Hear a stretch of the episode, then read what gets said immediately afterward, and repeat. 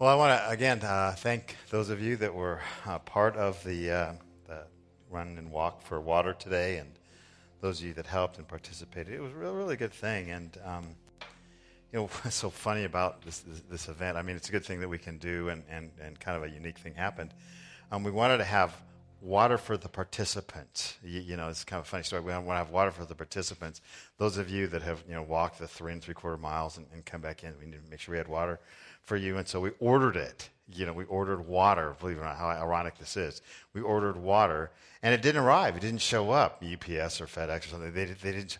And so the big panic around the office the other day was, what are we going to do about water? What are we going to do about water? You know, what are we going to do about getting water here for the people that are walking for water? And we just thought about how silly it is, isn't it? You know, so we did a Costco run. We drove over to Costco and brought bottles of water back to make sure everybody had water.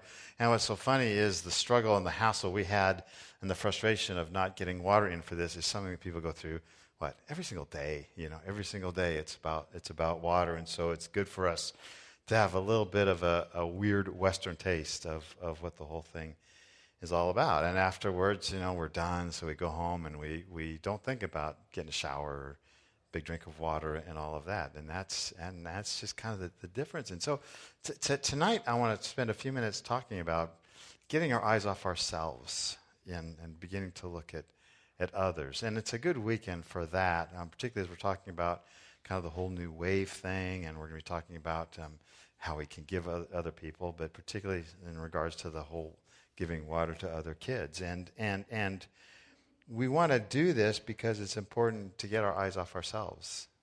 Jesus said this, and we're going to quote this a couple more times. He said, In the same way that you gave me a mission in the world, he's talking to God the Father, I give them a mission in the world.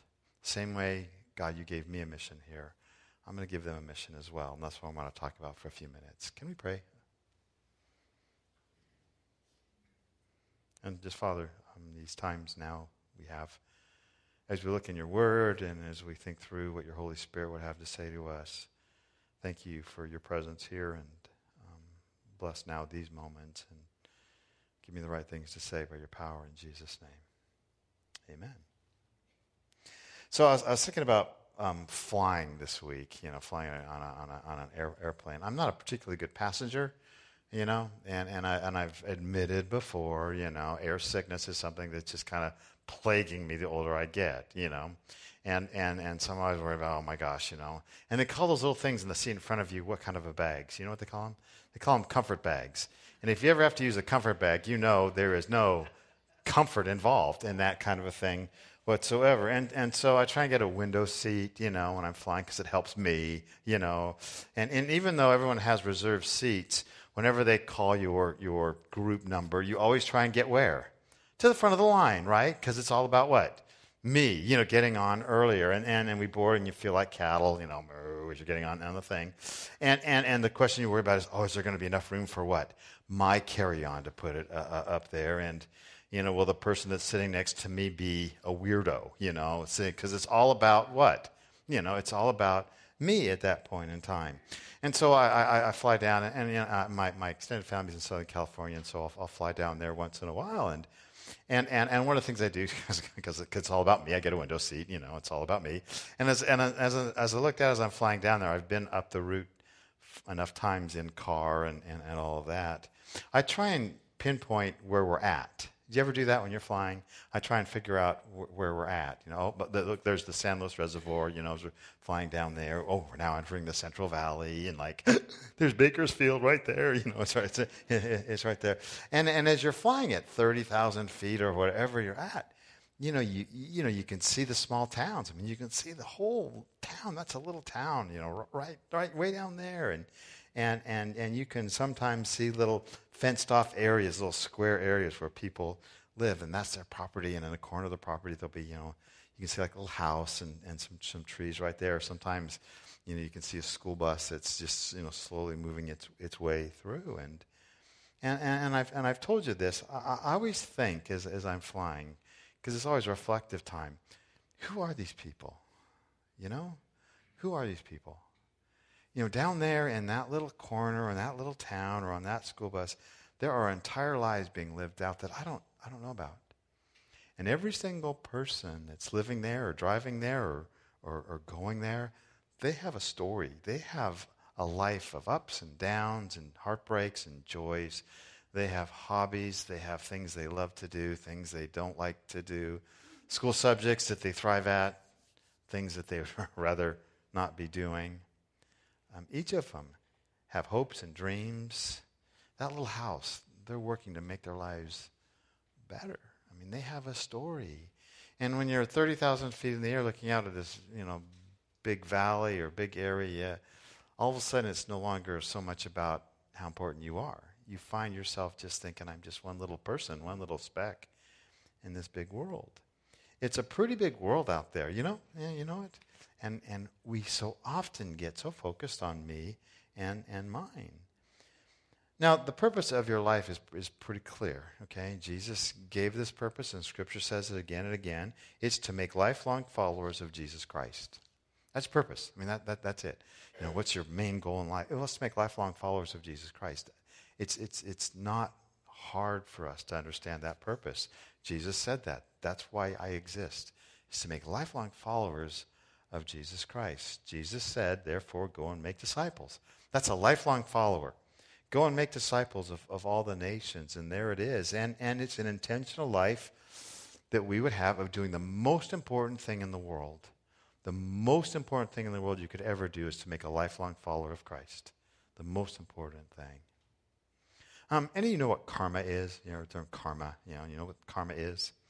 Um, karma is a religious view, and people say, I'm into karma. You know, this is on the left coast. Everyone's into karma here.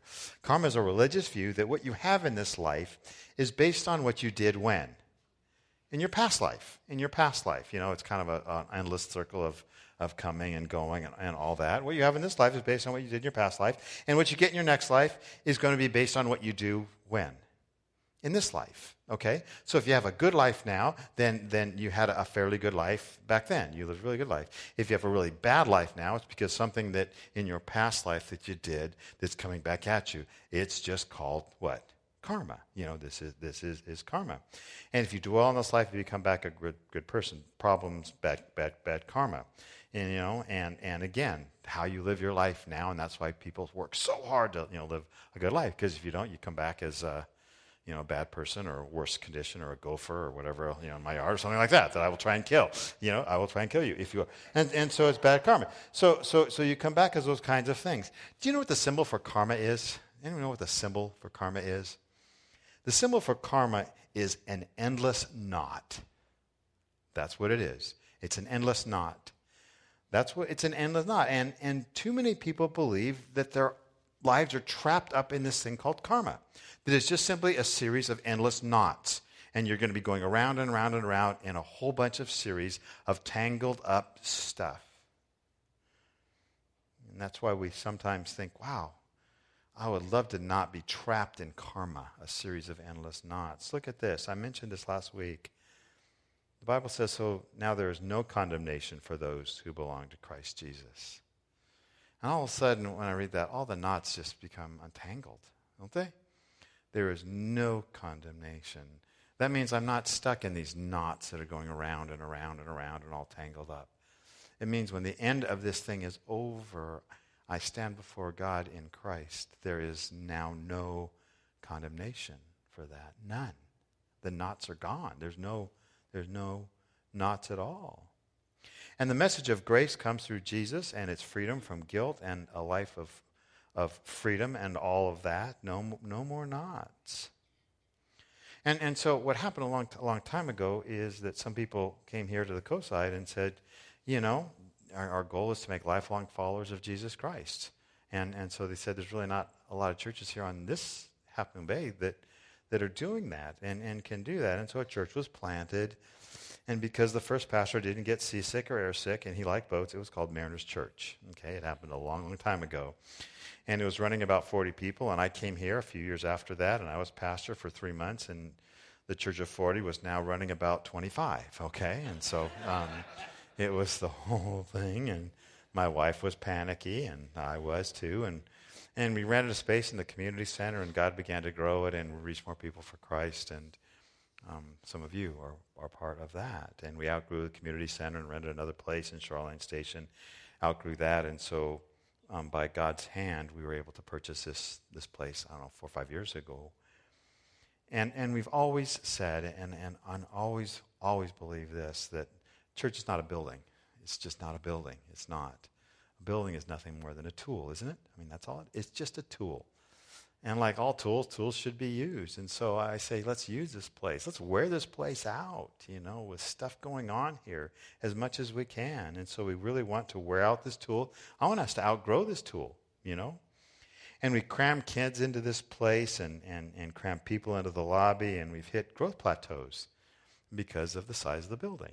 Now, that's a good thing, you know, but it's still a thing that has to be addressed and we have to talk about. I mean, that's just what we do. And, and, and, and so, so some great people got together, and, and I talked with them, and I said, we kind of really need a whole new wave to, to be able to do ministry better. And that means just a little bit bigger footprint for, for this, this building or wherever God would have us. You know, if God lands something else, you know, out there, you know, we'll switch to that. Because we want to make as many lifelong followers of Christ on the coast as possible. That's, that's what He's called us to do. That's why we're here as many as possible. And sometimes to do that, you need better tools or bigger tools or, whatever else. And, and building anything's really expensive, and we wrestle with that. We really, really do. And, you know, you struggle with that. It's like, well, why are they asking to give to this new wave thing? Well, it's because we just need the tool to, to do the things that God's given us better. We all, all, all need that. And, and, and, and I thought, I thought, well, what if? You know, because these kinds of sometimes, this, sometimes you think of, you know, as I'm praying about this stuff. I said, what if, what if we as a church – what if we mess up? What if we kind of get sidetracked and begin to start thinking that it is really all about a building or really all about us, you know, getting bigger stuff or better stuff? Because we in our human nature it's really easy for it to become all about us isn't it? I mean it just it just kind of slips what if we say hey okay now that we have raised money for a, a building um, let's get more cushy chairs you know Heck, we've got money. Let's raise money for that. Or let's get thicker carpet or nicer windows. You know, what if we begin to start, I don't know, just simply doing these improvements that really don't do a whole lot for the community, but do it for us? And it's like, I started getting not scared about that, but obviously it's something that I thought I never want us to be that kind of a place. I just don't want us to be that kind of a place. And so, so I said, let's build into this New Wave project that we're doing, New Wave you know, project. And every building project we do from here on out, some sort of uh, it's not about us thing, getting our eyes off ourselves thing. Let's build into it. Let's just kind of shove something into it so it's not about us. And, and, and put into it so that we will always be reminded hey, there is more to this than just simply us right here. And so I, I said, and, and, and I remember when I mentioned it to the, to the kind of the, the, the building team, I said, what we're going to do is we're going to take 10% of everything you receive from New Wave and we're going to give it away. We're just going to give it away. 10% of everything that comes in, we're going to give it away to a ministry somewhere else. And, and we rolled it out, and um, people said, huh? what? You know, what? And the number one question we get is, why would we do that? And at first, it doesn't make sense, but giving away sacrificially never makes sense, you know, when you think about it. We would like to raise $2 million for this New Wave thing, if, you know, if God wills. That's, that's great. 10% of that is 200000 Can you imagine what $200,000 would do for ministry someplace else? All of a sudden, we just simply say, here, God bless you. You know, God bless you for that. In fact, there's some little ministry that we haven't even discovered yet. Right now, they're praying for help and they're praying for resources. They're praying for help and they're praying for resources. And we are right now praying where God would have us give. And at some point in time in the future, God is going to align those two things up. And we're going to say, We have been praying for you. And they're going to be saying, We've been praying for you too.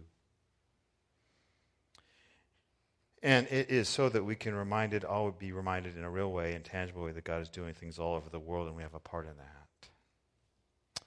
Um, now, what we're doing is not new. Um, the early church did this all the time.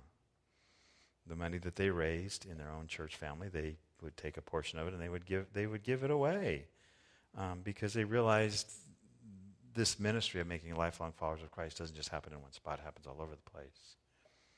The Bible says this God will give generously, God will generously provide all you need, then you'll always have everything you need and plenty left over to share with others. Now, the context of this is 2 Corinthians, and 2 Corinthians is talking about giving to the church, believe it or not, in Jerusalem. You know, why would a church in Corinth give to another ministry? Well, it's because they were having challenges and they were having struggles. But he's talking about now the kind of the whole principle and, and theology, if you want, of ministry, of giving.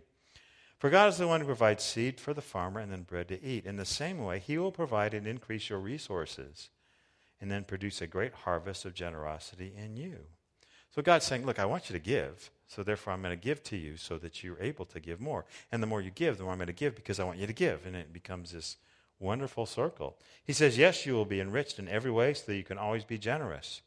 And when we take your gifts to those who need them, they will thank God. So, two good things will result from this ministry of giving.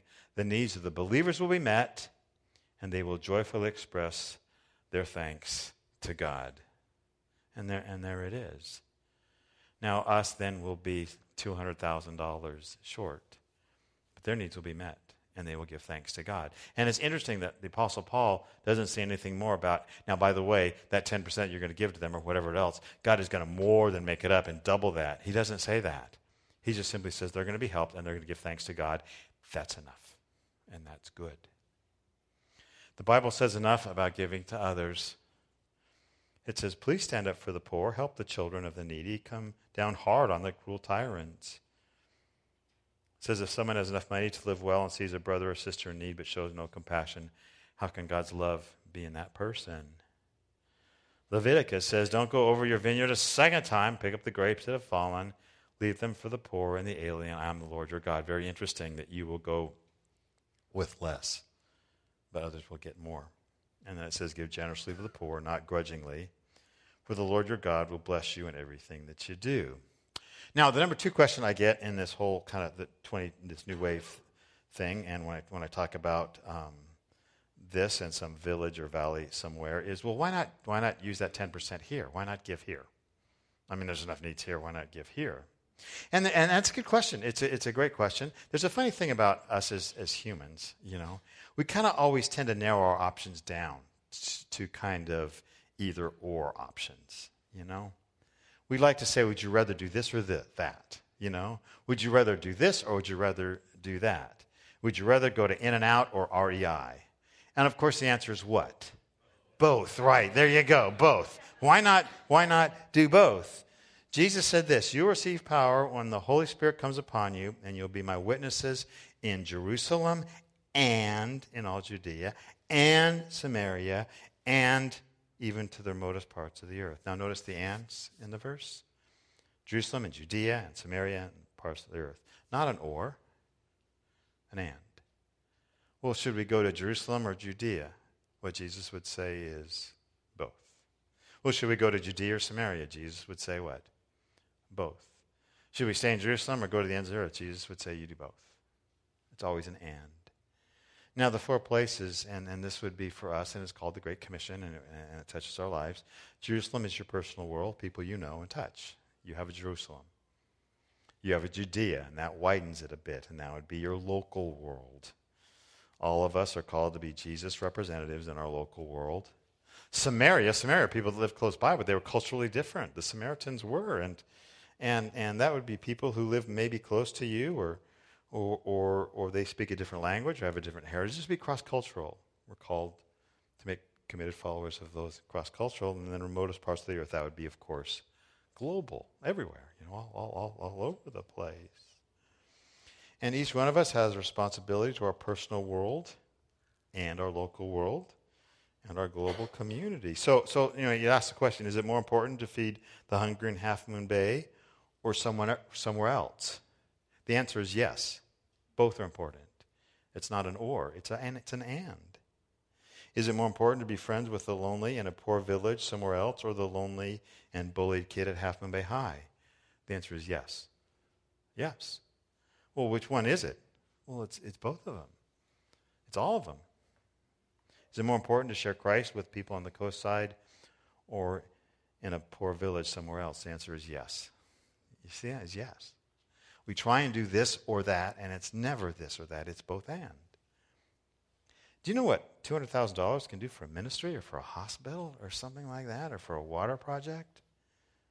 And people say, well, why not here? We do do things here. We do practice the and.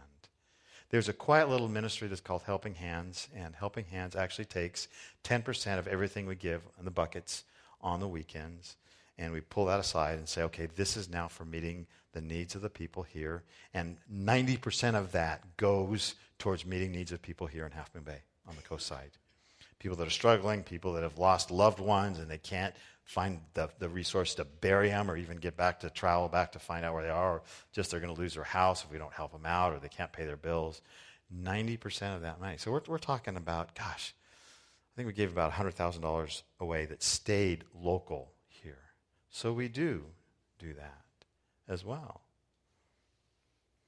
Well, what are we going to do with it? Well, a, a, a, we're putting together a team um, of people, and we'd like you to be part of it to consider goals and values, to research and to pray, to say, God, use us, use us in a way to help discover that place that's praying for us right now.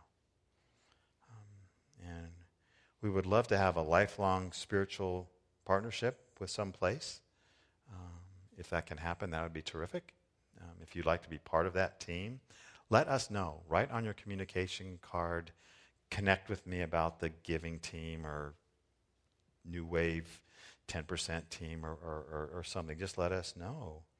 Now, now, now, what's a challenge for this is we are, you know, in America and the developing world looks to us in a different way. And I think the worst thing we could do is just simply to say, hey, we're going to take $200,000 and we're going to go you know, build a church somewhere.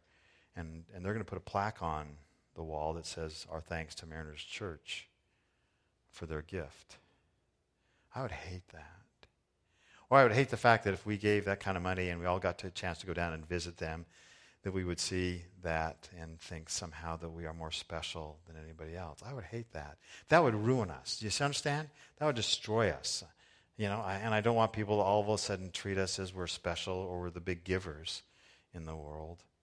So that's why I would love to start, if we could, a reciprocal relationship that they can begin to give to us as much as we're giving to them.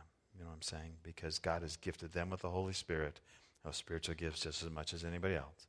They would be able to come here and help us in ministry as well, to be able to do that way. And so, right now, mark on your card if God's calling you for that. I just want us to get our eyes off ourselves, because Jesus did.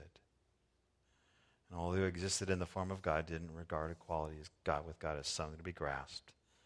Humbled himself, emptied himself, took the form of a bondservant, and met our needs.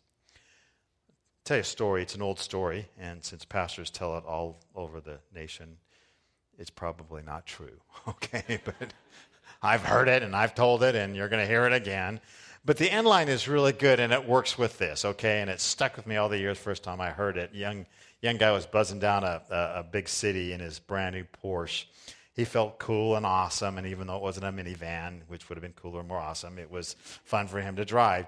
And he pulled to a stop sign um, um, next to a bunch of inner city apartments, you know, kind of you know, in, in low income area.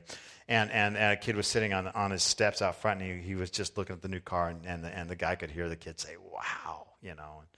So the guy pulled over his car and he let the kid look at it. He's a guy, okay? I mean, that's what guys do, you know. And kid kind of oohed and awed, and, and the guy said, Nice, huh? He said, Yeah, my older brother just bought it for me. I'm familiar with the story. And the kid said, You know, your brother bought it for you, you know, whoa, and was really impressed. And the guy said, Yeah, my brother did. And, and the kid said, I wish and in the moment he said, I wish, the, the, the guy was thinking, I bet this kid is going to say, Man, I wish I was you. Or, I wish I could have that kind of a brother. But instead, the kid said this I wish I could be that kind of a brother. Now, understand, God has placed at our, our opportunity to be that kind of a brother. You, know, you follow that? To be able to say, we're going to give of our resources. And I would not want to have us miss an opportunity. Remember up when you were growing up, you'd come home maybe in late afternoon and you'd want to grab something to eat, and the mom, your mom would hear the refrigerator or the cupboards opening, and, and she would say, Don't eat anything, you're going to what? Spoil your dinner. Remember that? Spoil your dinner. Don't eat, you're going to spoil your dinner, you know. And I remember one time eating a banana, my mom said, You're going to spoil your dinner. I'm saying, What are you having for dinner? And she said, Pizza. You know, it's like, I'm eating a banana. Anyway, what she's basically saying is deny yourself of this lesser thing for a greater thing. You know, deny yourself of a lesser thing for a greater thing.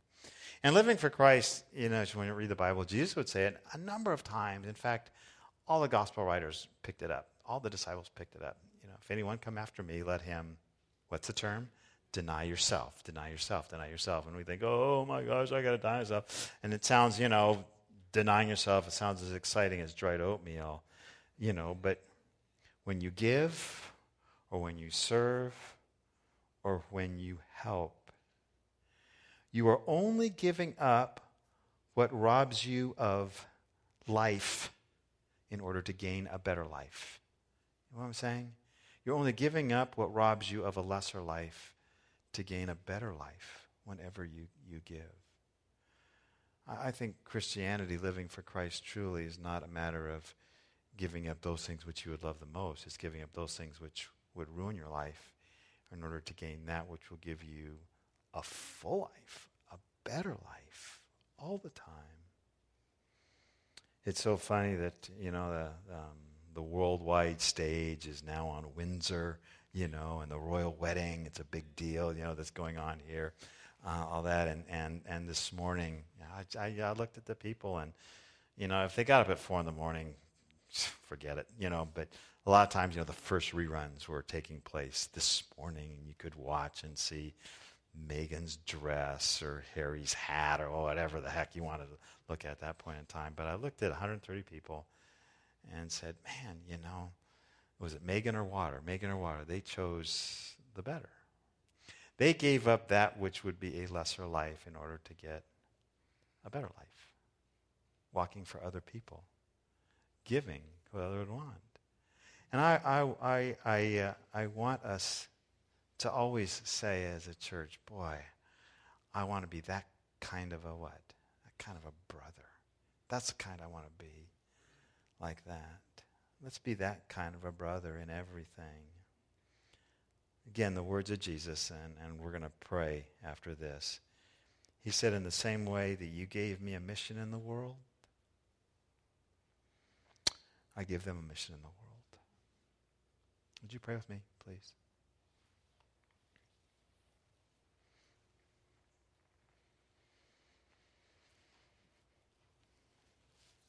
Um, thank you, our Savior,